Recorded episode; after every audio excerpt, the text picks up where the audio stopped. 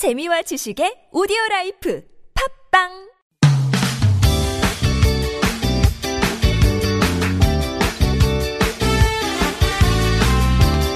인터넷을 떠다니는 수많은 정보들 속에서 세상 돌아가는 이야기 살펴봅니다.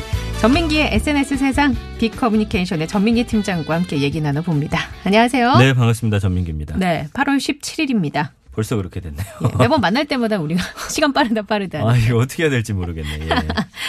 자, 오늘 어떤 주제로 얘기 나눠볼까요? 그러니까 우리가 거대한 요즘에는 이제 어, 전 세계를 아우르는 그런 기업들이 탄생을 합니다. 이제 뭐 모든 게 연결되어 있다 보니까 음. 요즘에는 그런 기업들이 이제 공룡 기업이라고 하는데 요즘에는 콘텐츠 공룡이라고 불리는 두 플랫폼 회사가 있어요. 그래서 여기에 대한 이야기 좀 준비를 해봤습니다. 콘텐츠 공룡 그만큼 뭐 세계적으로 영향력을 많이 끼치는 어마어마한 어마어마한. 네. 회사란 얘기일 텐데 먼저 소개해줄 공룡은 어떤 공룡입니까? 그러니까 요즘 젊은이들은 굳이 텔레비전을 틀어놓지 않거든요. 이 N사 때문입니다. 그래서 미국의 온라인 동영상 스트리밍 업체인데 국내 진출한 지 2년 6개월이기 때문에 다른 외국보다는 좀 늦게 진출했고 초반에는 이게 잘 자리 잡을까라는 우려도 있었지만 예상외로 또 선전하고 음, 있고 네. 이게 계속 커지면서 역시나 우리 어떤 공중파라든지 다른 방송국들을 위협하는 그런 모양새거든요. 2016년 1월에 국내 첫 서비스를 시작했고요. 2017년에 봉준호 감독의 영화 그 옥자를 음. 기억하실 거예요. 네네. 이거를 제작해서 첫 서비스를 시작한 회사입니다. 그 이게 아마 극장가를 떠들썩하게 만들었었는데 최근에는 그 이병헌 씨랑 김태리 씨 나오는 또 미스터 션 예, 선샤인 드라마 네. 있잖아요. 그거랑 영화 인랑 이런 유명 콘텐츠들을 지금 사들이면서 존재감을 굉장히 키우고 또 회사를 음. 더 키워가고 있어요. 지금은 더 광범위한 국내 시청자들을 겨냥하고 있고 네. 또 많은 사람들이 SNS를 통해서 야 그거 한번 봐봐라 재밌다더라 입소문 타면서 조금씩 신청하는 사람들이 늘고 있다는 거죠. 그러니까 이게 유료 서비스고 일단 네. 미스터 선샤인이나 인랑 등이 들어갔다는 거는 다른 나라 사람들도 우리나라 컨텐츠를 그렇게 볼 수 있다는 거잖아요. 음, 그렇죠. 이게 뭐 국가마다 다르긴 하지만 네. 뭐 들어가는 것도 있고 아닐 수도 있겠지만 음. 어쨌든 이제는 사실 전 세계에서 뭐 우리만 보는 이제 그런 그렇죠. 컨텐츠는 없거든요. 예. 음, 처음에 거부감은 없었을까요? 이게 사실 옥자 내놨을 때만 해도 예. 우려의 목소리도 높았고 그만큼 어떤 위협을 주지는 못했었어요. 이게 네. 사실 영화도 그렇게 크게 어, 흥행하진 음. 못했고, 근데 최근 제작자들은 굉장히 우호적인 반응을 보이고 있거든요. 그러니까 뭐 아까 말씀해주신 대로 어, 이런 미스터 선샤인 같은 대작이 아니더라도 주목받는 드라마. 얼마는 유, 전에는 유재석 씨가 여기서 또 예능 함께 음. 만들었잖아요. 네네. 계약을 맺고 있는데 왜냐면 그 자본을 당해낼 수가 없잖아요. 아, 경제적인 그렇죠. 이득을 마다할 이유가 없는 거예요. 이제 음. 공격적으로 마케팅하고 또 투자를 하면서 네. 좋은 컨텐츠들을 비싼 값을 주고 음. 사가기 때문에 뭐 제가 물건을 파는 입장이라고 하더라도 네. 굳이 거기에 팔지 않을 이유가 없는 거죠. 음, 어쨌든 플랫폼이 하나 더 생긴 거니까. 예. 네네. 지상파 방송들한테는 확실히 위협적일 것 같아요. 그래요, 또 맞습니다. 한편으로 부작용은 없는지도 걱정이고요. 이제 문제는 공급망을 독점할 경우에는 자연스럽게 갑이 되는 것이 바로 이 플랫폼 회사의 힘이거든요. 예. 그러니까 영국 방송통신규제 기관이 있는데 어, 우리나라는 아직 조금 미약하지만 영국에서는 처음으로 미국 스트리밍 서비스의 구독자가 이 영국의 전통적인 유료 TV 서비스를 지금 넘어섰습니다. 어, 그래요. 그래서 영국 방송사의 컨텐츠 제공 방식의 변화가 시급하다라고 경고를 했고요. BBC도 연간 보고서를 통해서 이제는 상업 방송이 아니라 N사 뭐 이런 회사들과 음. 싸워야 할 위기다라고 밝혔고요. 예. 중국은 아예 처음부터 이 N사를 규제하고서 자체 서비스를 만들고 있는데 국내는 늘 늦습니다. 그 음. 동영상 스트리밍 서비스 할 때도 어 그냥 가만히 있다가 또 지금 사실은 거의 다 먹혔거든요. 우리 네네. 회사들이. 그래서 자체 서비스를 어 만들고 있는데 이제야 좀 논의를 시작하는 단계이기 때문에 좀 늦은 거 아닌가라고는 생각이 들기도 하고요.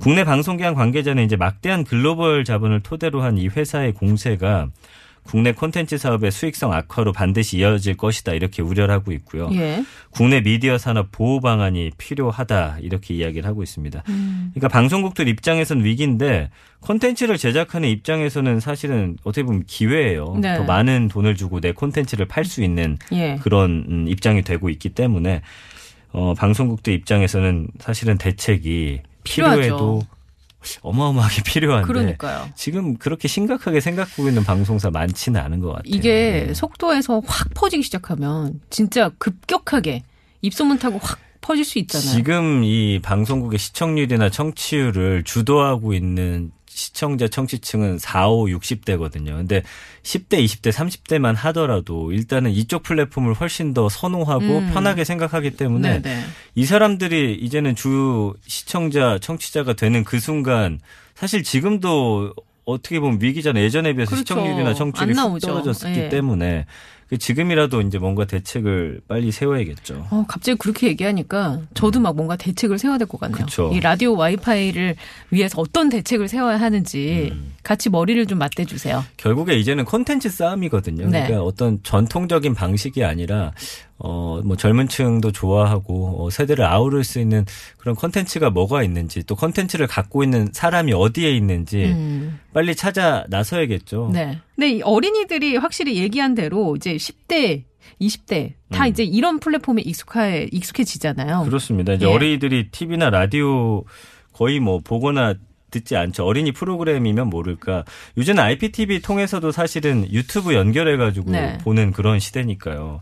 그래서 이제 또 하나의 공룡 콘텐츠 기업이 바로 말씀드린 유튜브인데 사실 아이들에게 이 플랫폼은 뭐 일상 그 자체입니다. 어른들이 과거 음. 네. TV 속에서 어떤 연예인을 보면서 환상을 키웠다면은 요즘 아이들은 이 동영상 플랫폼 보면서 인기 크리에이터를 꿈꾸거든요. 예. 그러니까 단순한 동영상 시청 공간이 아니라 소통과 예전에 한번 소개해드렸지만 정보 모든 예. 것을 이걸 통해서 해소하는 창구로 변하고 음. 있습니다.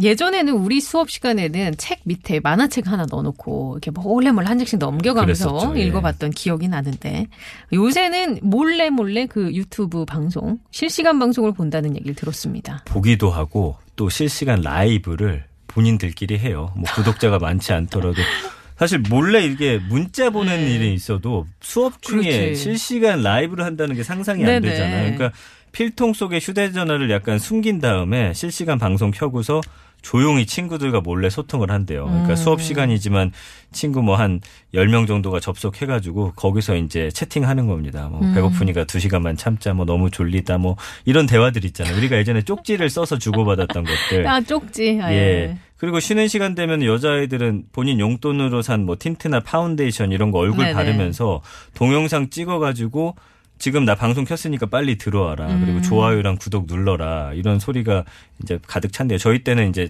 책상 밀어놓고 공기하고 그랬었는데 그리고 액체 괴물 주무르면서 방송하는 친구도 있고 액체 괴물. 그 요즘에 유행하는 거 있어요. 이렇게 아, 쭉쭉 늘어나는 거. 있잖아요. 그래서 네. 반 친구가 요즘에 한 30명이다 하면은 절반 정도는 이 동영상 플랫폼을 쉬는 시간에 활용을 한답니다. 그래요. 이거 어떻게 보면 자연스럽다고 볼 수 있잖아요. 워낙 그쵸. 어렸을 때부터 노출이 됐으니까. 그러니까 입학 전부터 동영상 보고 자라고 뭐 영어 만화부터 뭐 음. 아이디어 뮤직비디오까지 기존 TV 역할을 이 동영상 플랫폼이 완전히 대체했잖아요. 저희도 아이 뭐 밥 먹을 때 밖에서 이제 음. 다른 사람들한테 피해 주면 동영상 플랫폼 음, 틀어 주거든요. 네. 그래서 이 디지털 네이티브 세대라고 합니다. 예, 이 디지털이 뭐 그냥 일상 생활에 된 예. 이런 아이들에게 동영상 플랫폼은 생활 그 자체인 거죠. 이제는 그 크리에이터들 인기가 뭐 네. 그냥 어느 아이돌 못지 않은 것 같더라고요 보니까. 그러니까 걸그룹 춤 뭐 따라하고 아이돌 춤 따라하던 아이들이 이제는 이 크리에이터들을 모방하거든요. 그러니까 연예인보다 더 친근하고 어떻게 보면은 생활 밀착형 콘텐츠 위주라서 따라하기도 쉽잖아요. 예. 뭐 엄마 몰래 라면 끓여 먹기, 뭐 친구 놀래키기 몰카 이런 정말 사소한 동영상 보고서 네. 막 재밌다고 자기들끼리 굉장히 많이 웃고 음. 또 동영상을 본인 계정에 찍어 올리고 조회수에 또 집착하진 않습니다. 친한 친구들끼리 댓글로 그냥 그들만의 음. 소통이 이어지고요. 네. 어, 성인들의 단체 카톡방과 어떻게 보면 유사하다 이렇게 보시면 되겠습니다. 부모 입장에서는 사실 조금 음, 불안할 수도 있을 것 같아요. 아이들이 너무 여기에 노출이 되거나 몰두하는 거 아닌가. 그렇죠. 그 거름 장치가 없는 건 아니에요. 그러니까 이 동영상 플랫폼 같은 경우도 만 14세 이상부터 계정을 만들 수 있어요. 근데 아이들이 영유아 대상 그 키즈 애플리케이션 같은 걸 외면하고 대부분 초등생들이 부모의 동의 하에 성인들이 이용하는 이 앱을 이용하거든요. 음. 그러니까 부모 휴대전화를 이용해서 몰래 계정을 마- 만드는 아이들도 있고 네. 11세 정도 되면은 엄마들이 이런 얘기를 해요. 요새 아이들 주요 대화 주제가 유명 크리에이터기 때문에 아이들이 친구들 사이에서 이런 대화에 낄 수 없다라면 또 그거 불안하잖아요. 그래서 어쩔 수 없이 해준다 이런 말들 많이 합니다. 예. 그 예전에 뭐 야동 한창 나올 때 부모님 명의 도용해가지고. 네. 아, 그랬었죠. 예, 뭐 예. 그런 사태가 있었다면 요새는 이제 아이들이 이제 부모님 그런 것도 이제 발전을 했을 거예요. 그렇죠? 음, 그럼요. 예. 그럼- 얼마든지 그 주민 번호만 네. 알면 되잖아요. 예. 어, 반면에 또 요새는 부모님들이 나서서 우리 아이를 동영상 크리에이터로 좀 키워보겠다라는 부모님들도 있다면서요. 왜냐면 아이들 중에서도 음. 유명한 크리에이터가 돼서 또 돈을 버는 친구들이 있어요. 이제 예. 외국 같은 경우에도 한 유명 아이가 있는데 그 아이가 장난감 갖고 노는 동영상이 막 1억 뷰 이렇게 되다 보니까 네. 뭐 매달 억 단위를 번대요. 그러니까 오. 어 최근에 이제 뭐 연예인 메이크업 따라잡기라는 이런 동영상을 올리는 또 초등학생이 있는데 조회수가 103만 회거든요. 네.